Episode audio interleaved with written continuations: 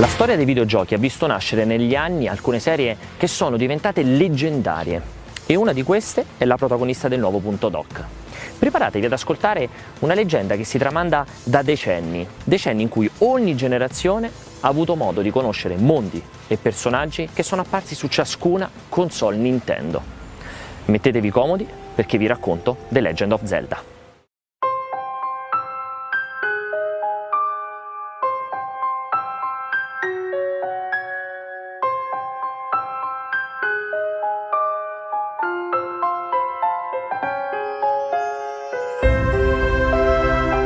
Come le più belle fiabe, quella di Zelda ha inizio con la storia di un bambino. Non si sa bene quanto ci sia di reale e quanto sia stato romanzato, ma a furia di essere raccontato tra gli appassionati, il mito di come nacque The Legend of Zelda è diventato vero.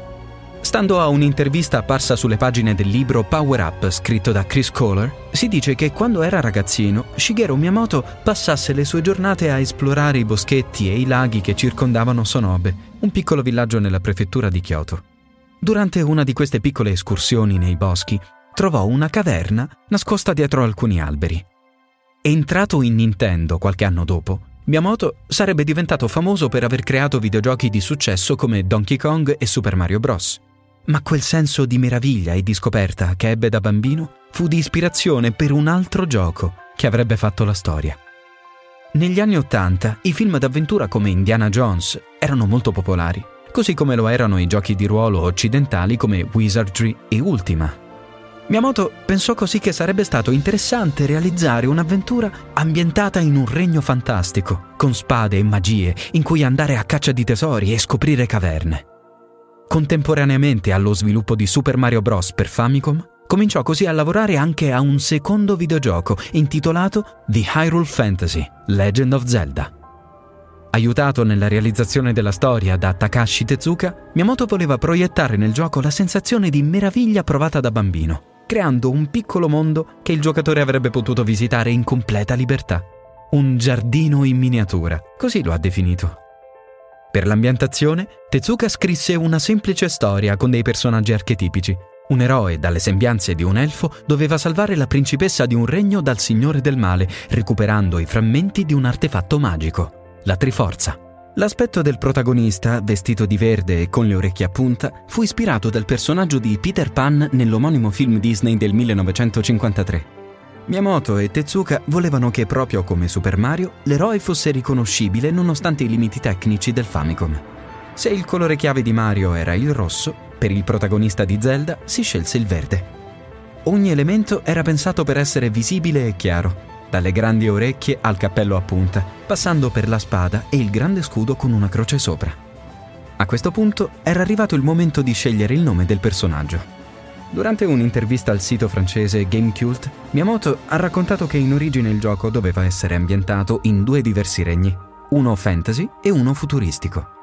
I frammenti della Triforza dovevano essere inizialmente dei microchip e il piccolo elfo sarebbe stato il collegamento tra questi due mondi.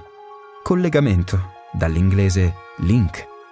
Alla fine si decise di scartare l'ambientazione futuristica, ma il nome di Link venne mantenuto stavolta non più per rappresentare il collegamento tra il passato e il futuro, ma tra il giocatore e il regno di Hyrule. Per il nome della sua principessa, Miyamoto si ispirò invece a quello della moglie dello scrittore Scott Fitzgerald, ovvero Zelda. Nonostante le somiglianze nella storia, The Hyrule Fantasy Legend of Zelda era l'esatto opposto di Super Mario Bros. Mentre Mario offriva un'esperienza lineare e si basava sulla destrezza, Zelda lasciava il giocatore completamente libero di scoprire un mondo pieno di segreti e di enigmi da risolvere.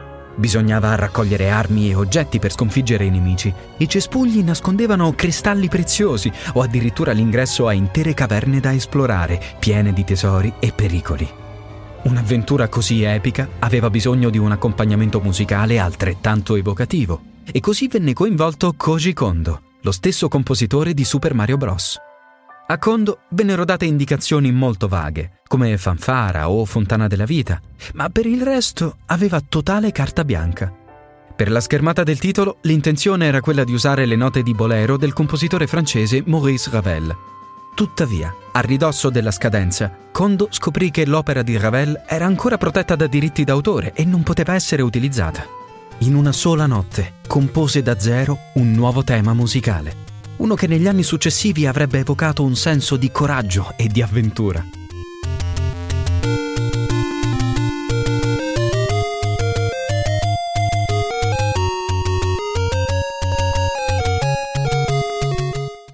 Il 21 febbraio 1986, The Legend of Zelda uscì in Giappone come titolo di lancio del Famicom Disk System. Costava 2600 yen, 30 dollari aggiustati all'inflazione, ma per soli 500 yen poteva essere scaricato su dei dischetti riscrivibili presso speciali chioschi che si trovavano nei negozi.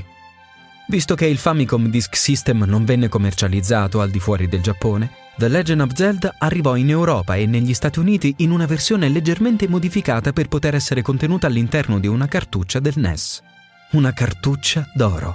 Così come d'oro fu l'accoglienza del gioco. The Legend of Zelda divenne un best seller con oltre 6 milioni e mezzo di copie vendute. Il manuale era ricco di illustrazioni e dettagli sulla storia, ma a rendere l'esperienza memorabile fu quello a cui Miyamoto aveva puntato fin dall'inizio il senso di esplorazione e scoperta. Finendo il gioco, o chiamando il proprio personaggio Zelda, era poi possibile accedere alla cosiddetta Second Quest, una modalità con dungeon e puzzle molto più difficili. Gli altri videogiochi dell'epoca utilizzavano degli scomodi sistemi di password per riprendere l'avventura da un determinato punto, ma la cartuccia di The Legend of Zelda fu la prima a contenere una piccola batteria al suo interno. Serviva a conservare i dati di gioco anche quando la console era spenta e in questo modo era possibile salvare la partita in qualsiasi momento. Il primo The Legend of Zelda fu dirompente, considerato il precursore degli action RPG pubblicati negli anni successivi, come Secret of Mana, Illusions of Time e Secret of Evermore. Sulla scia del successo vennero realizzati anche un gioco da tavolo a tema, una piccola versione da polso con schermo LCD e gadget di ogni tipo. E fu così che la leggenda di Zelda ebbe inizio.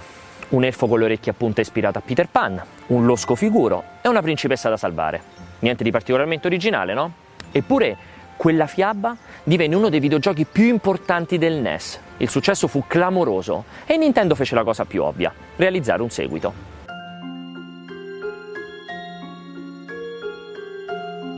Dal successo di The Legend of Zelda passò solo un anno prima che Nintendo pubblicasse un secondo capitolo. Uscito su Famicom nel 1987, il gioco si intitolava Zelda 2 The Adventure of Link. Nonostante si trattasse di un seguito diretto della storia originale, enormi furono le differenze col primo Zelda. A partire dalle persone che ci avevano lavorato. Miyamoto seguì il progetto nel ruolo di produttore, ma stavolta il team era composto da membri completamente diversi e fu diretto da Tadashi Sugiyama e Yoichi Yamada. Anche le musiche di Koji Kondo lasciarono il posto a una nuova colonna sonora composta da Akito Nakatsuka. The Adventure of Link si allontanava dal primo Zelda soprattutto nelle meccaniche. Ispirandosi a Dragon Quest da una parte e Metroid dall'altra, il gioco mescolava elementi da platform 2D a una crescita del personaggio tipica dei giochi di ruolo. Link guadagnava infatti punti esperienza da spendere per salire di livello e diventare più forte.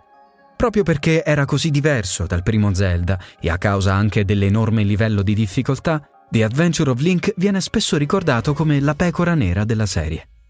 Eppure il gioco fu ugualmente un successo commerciale e proprio in questo capitolo fecero la loro comparsa alcuni elementi che avrebbero caratterizzato il futuro della serie. I villaggi erano abitati da personaggi ben definiti e veniva introdotto un indicatore della magia. Nella storia debuttava il minaccioso Dark Link, e per la prima volta si scoprì come Link, Zelda e Ganon fossero legati rispettivamente ai tre pezzi della Triforza, quello del coraggio, della saggezza e della forza. Dopo l'uscita di Zelda 2 The Adventure of Link, la serie di Nintendo cadde in un letargo durato 5 anni. In questo periodo di silenzio, due diversi team guidati da Miyamoto stavano lavorando a due ambiziosi progetti per la nuova console Super Famicom. Uno era Super Mario World l'altro era Zelda 3, la Triforza degli Dei. A causa delle critiche ricevute da Zelda 2, Miyamoto assieme a Tezuka decise di tornare alla visuale dall'alto del primo capitolo, sfruttando l'hardware del Super Famicom per creare un'esperienza molto più profonda. Link era in grado di muoversi e attaccare più liberamente. Il gioco era colorato, con un 2D ricco di dettagli e personaggi molto espressivi. Il regno di Hyrule sembrava vivo come non mai e anche Koji Kondo possedeva gli strumenti per creare musiche più ricche e vibranti. Visto che le ambientazioni fantasy erano ormai all'ordine del giorno, Miyamoto pensò di variare la formula dando la possibilità a Link di viaggiare nel Dark World, una sorta di bizzarro regno parallelo direttamente collegato alla Hyrule tradizionale. Nel localizzare il gioco per il mercato occidentale vennero rimossi diversi riferimenti di tipo religioso, a partire dal titolo. The Legend of Zelda, la Triforza degli Dei, arrivò infatti in Europa e Stati Uniti col nome di The Legend of Zelda A Link to the Past, un gioco di parole che ricorda quell'idea poi scartata che Miyamoto e Tezuka ebbero ai tempi del primo Zelda, ovvero Link come collegamento tra due diverse epoche. In tutto il mondo, A Link to the Past conquistò il cuore degli appassionati e ancora oggi viene considerato come uno dei migliori videogiochi di sempre. Ancora una volta furono introdotti elementi che sarebbero diventati iconici nella serie, oggetti come la spada suprema, l'arpione e i frammenti di cuore, creature come gli Zora o animali come i Cucco, galline in grado di trasformarsi nel nemico più pericoloso del gioco se vengono infastidite. I dungeon possedevano una struttura ben precisa Bisognava capirne le meccaniche, magari recuperare un oggetto e trovare la chiave per raggiungere il boss finale. La libertà del giocatore e la sensazione di mistero lasciarono spazio a un'enfasi maggiore sulla trama e sull'immaginario epic fantasy, ma adesso il popolo di Hyrule aveva i suoi miti e le sue leggende. Inoltre l'eroe di A Link to the Past non era lo stesso Link dei primi due Zelda, un concetto che sarebbe stato ripreso quasi sempre dai futuri capitoli. A Link to the Past aveva consacrato la serie Nintendo e nel 1992 la sua storia venne raccontata attraverso le pagine della rivista Nintendo Power con un manga realizzato da Shotaro Ishinomori. Seguirono altri fumetti, mentre il videogioco venne riproposto negli anni su diverse console e con numerose migliorie.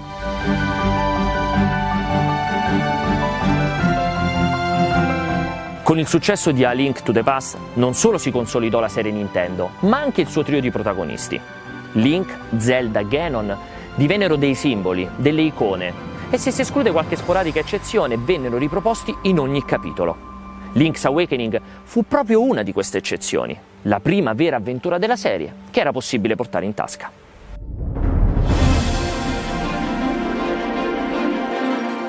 Con l'uscita e il successo del Game Boy, Nintendo aveva cominciato a portare le sue serie più famose sulla sua console portatile, da Super Mario a Metroid, da Kirby a Donkey Kong. Nel 1993 fu anche il turno di The Legend of Zelda, con un episodio tutto nuovo, intitolato Link's Awakening. Per la cronaca, non si trattava del primissimo Zelda tascabile, ma a differenza dell'esperimento fatto con i Game Watch, Link's Awakening era un'avventura in tutto e per tutto paragonabile a quelle uscite su NES e Super Nintendo. Il team di sviluppo era in buona parte lo stesso di A Link to the Past, a partire da Tezuka, che ha approfittato della nuova forma portatile del gioco per sperimentare con la storia, i personaggi e le meccaniche. Il risultato è una sorta di parodia di Zelda. Naufragato sull'isola di Colint a seguito di una tempesta, Link aveva a che fare con nemici fuori di testa, abitanti che rompevano la quarta parete e improbabili cameo tratti dai mondi di Mario, Kirby e Yoshi. Per la storia, Tezuka si ispirò a Twin Peaks. La serie tv americana era molto popolare in quegli anni e il team di Link's Awakening voleva creare un'atmosfera simile, con una storia che coinvolgesse una manciata di personaggi in una piccola città. In Link's Awakening era possibile apprendere magiche melodie da suonare con l'ocarina. Si poteva andare a pesca o planare usando un cucco. Tutte idee che gli appassionati avrebbero ritrovato nei capitoli successivi. Qualche anno dopo, assieme ad altri giochi come Tetris e Super Mario Bros., Link's Awakening è stato riproposto su Game Boy Color in un'edizione deluxe che, oltre a rendere il gioco a colori, introduceva un intero dungeon basato proprio sull'uso dei colori. Tra la versione originale e quella deluxe, Link's Awakening arrivò a vendere oltre 6 milioni di copie. E ancora oggi quella strana parodia è tra gli episodi della serie a cui i fan sono più affezionati.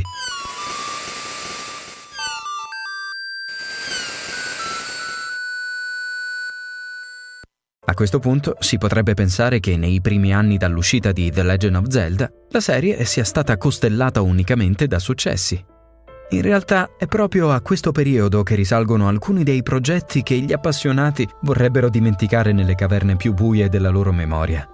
Nei primi anni 90, a seguito di un mancato accordo per realizzare un lettore CD per Super Famicom, Nintendo aveva concesso alla compagnia olandese Philips di usare alcuni dei suoi personaggi. Con questa concessione, Philips realizzò tre giochi di Zelda per il suo lettore multimediale CDI. Zelda's Adventure, Zelda The Wand of Gamelon e Link The Faces of Evil. Nintendo non aveva minimamente partecipato allo sviluppo dei tre titoli, che erano completamente diversi dai precedenti capitoli e a causa di meccaniche frustranti e orribili scene animate sono ancora oggi ripudiati sia dai fan che dalla stessa compagnia giapponese. Non andò meglio il tentativo di portare Zelda in tv. Il cartone animato andato in onda nel 1989 e basato sui primi due giochi della serie fu un disastro con battute ridicole, storie noiose e personaggi irritanti. In Italia, come se non bastasse, aveva una stucchevole sigla cantata da Cristina D'Avena.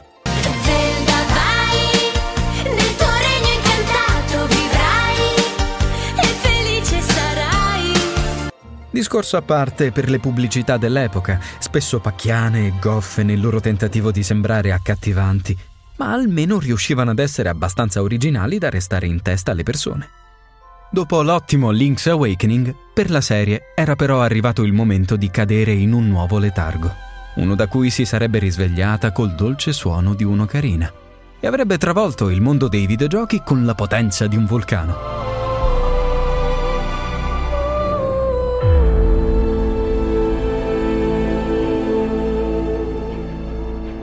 L'arrivo del Nintendo 64 e dei primi videogiochi con grafica poligonale, Miyamoto si trovò davanti a una delle più grandi sfide nella storia di Nintendo. Riuscire a portare nelle tre dimensioni le due serie di maggior successo della compagnia giapponese, Super Mario e The Legend of Zelda. Per quest'ultimo i lavori iniziarono con un gruppo di sole tre persone, Jin Ikeda, Toru Osawa e Yoshiaki Koizumi. Il team di sviluppo crebbe superando molto presto le 120 persone, ma non sempre erano d'accordo sulla direzione da prendere. Miyamoto immaginava un'avventura quasi tutta in prima persona, nella quale esplorare il regno di Hyrule attraverso gli occhi del protagonista. Koizumi, che aveva lavorato personalmente al modello 3D di Link, voleva invece che l'eroe fosse sempre visibile e alla fine fu lui ad avere la meglio. Nella versione finale del gioco la telecamera sarebbe passata in prima persona solo in alcuni momenti, come ad esempio quando si prendeva la mira con l'arco. Una demo embrionale di Zelda 64 venne presentata a Kyoto durante lo Shoshinkai del 1995. Al tempo il gioco utilizzava lo stesso motore di Super Mario 64 e per un periodo l'idea era quella di usare il castello di Hyrule esattamente come quello di Super Mario, un hub centrale da cui era possibile accedere alle varie zone. Era anche previsto un tasto per il salto, proprio come in Mario, ma alla fine si è deciso di lasciare che Link saltasse in automatico in modo da focalizzare l'attenzione di chi giocava più sui puzzle e meno sulle fasi platform. Anche l'aspetto del protagonista fu un acceso argomento di discussione. Miyamoto voleva assolutamente che Link fosse un bambino, ma Koizumi la pensava diversamente. Dai tempi di The Legend of Zelda e A Link to the Past erano passati anni e i fan erano cresciuti. Era giusto che anche Link crescesse assieme a loro. Da questo scontro nacque una nuova idea per il gioco. Grazie alla sua ocarina magica, Link bambino avrebbe attraversato la porta del tempo e viaggiato nel futuro, dove sarebbe diventato adulto e avrebbe trovato una Hyrule decaduta. Da qui il titolo del gioco, The Legend of Zelda Ocarina of Time. Una delle innovazioni più importanti di Ocarina of Time fu però il cosiddetto Target Lock, un sistema che permetteva di agganciare la telecamera su un nemico specifico. L'idea venne a Koizumi mentre era in visita al parco divertimenti della compagnia Toei. Durante uno spettacolo di combattimento con la spada, vide che gli attori si affrontavano sempre uno per volta e mai tutti assieme. Per agganciare nemici oppure oggetti all'interno del gioco, gli sviluppatori dotarono Link di una fatina, un compagno di viaggio che fungeva da sistema di navigazione. Si decise così di chiamarla Navi. L'importanza del target lock è stata tale che la meccanica viene ancora oggi ampiamente utilizzata in videogiochi appartenenti ai generi più diversi. Così come Peter Pan era affiancato da Campanellino, anche Link aveva ora la sua fatina. Ma Navi non sarebbe stato l'unico compagno di viaggio del protagonista. Fu così che venne introdotto Epona, un destriero chiamato come la divinità celtica dei cavalli e della fertilità. Proprio l'introduzione di Epona convinse Nintendo ad abbandonare l'idea di un hub centrale come in Super Mario 64 e creare un gigantesco regno in cui cavalcare da un posto all'altro. Uscito nel 1998 su Nintendo 64, The Legend of Zelda Ocarina of Time ebbe un'accoglienza stellare. Non solo fu un bestseller in tutto il mondo, ma il senso di avventura e la vastità di quell'universo in tre dimensioni hanno portato molti a definirlo tra i migliori giochi mai realizzati. Subito dopo l'uscita di Ocarina of Time, Nintendo cominciò a lavorare a due nuovi progetti legati a Zelda. Uno, intitolato Ura Zelda, era una versione espansa di Ocarina, prevista per il Nintendo 64 DD e che avrebbe introdotto nuove missioni e aree inedite. Lo sviluppo di Ura Zelda venne però sospeso a causa delle poche vendite del 64 DD, ripreso solo successivamente, trasformato e pubblicato qualche anno dopo nella forma di Ocarina of Time Master Quest. Più interessante era invece il secondo progetto, noto internamente col nome in codice di Zelda Gaiden, poiché Gaiden in giapponese significa storia secondaria. Si trattava infatti di un nuovo gioco realizzato col motore di Ocarina of Time, ma che avrebbe avuto una storia completamente inedita. Fu quella la base di The Legend of Zelda Majora's Mask. Miyamoto decise di affidare la direzione dello sviluppo a Eiji Aonuma, un giovane designer che aveva già collaborato con Ocarina of Time. Ad Aonuma però venne dato un incarico all'apparenza impossibile. Per realizzare il gioco, infatti, il team avrebbe avuto un solo anno di tempo. Aonuma capì che l'unico modo per riuscire a creare un gioco nuovo in così poco tempo sarebbe stato riciclare gran parte del lavoro già fatto. Per Majora's Mask venne infatti utilizzata gran parte dei materiali di Ocarina of Time, compresi i modelli dei personaggi, gli oggetti e gli effetti sonori. Vennero introdotte alcune meccaniche inedite come la possibilità di trasformarsi o di ottenere abilità speciali indossando delle maschere magiche. Aonuma e Koizumi guidarono il progetto spalla a spalla. Koizumi si occupò di realizzare la città principale e i suoi abitanti, mentre Aonuma curò il mondo di Termina, i dungeon e i puzzle. L'ansia di avere pochissimo tempo a disposizione fu anche di ispirazione per un'altra originale idea. L'intera avventura si sarebbe svolta nell'arco di soli tre giorni. Tre giorni in cui i personaggi avrebbero portato avanti le loro storie personali.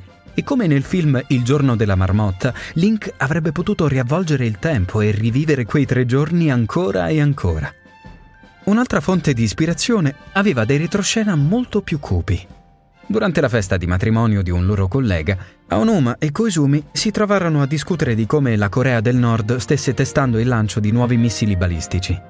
L'idea di un matrimonio interrotto da una minaccia proveniente dall'alto ha ispirato l'immagine di una terrificante luna pronta a precipitare sul regno, assieme a uno dei momenti più forti e commoventi di Majora's Mask.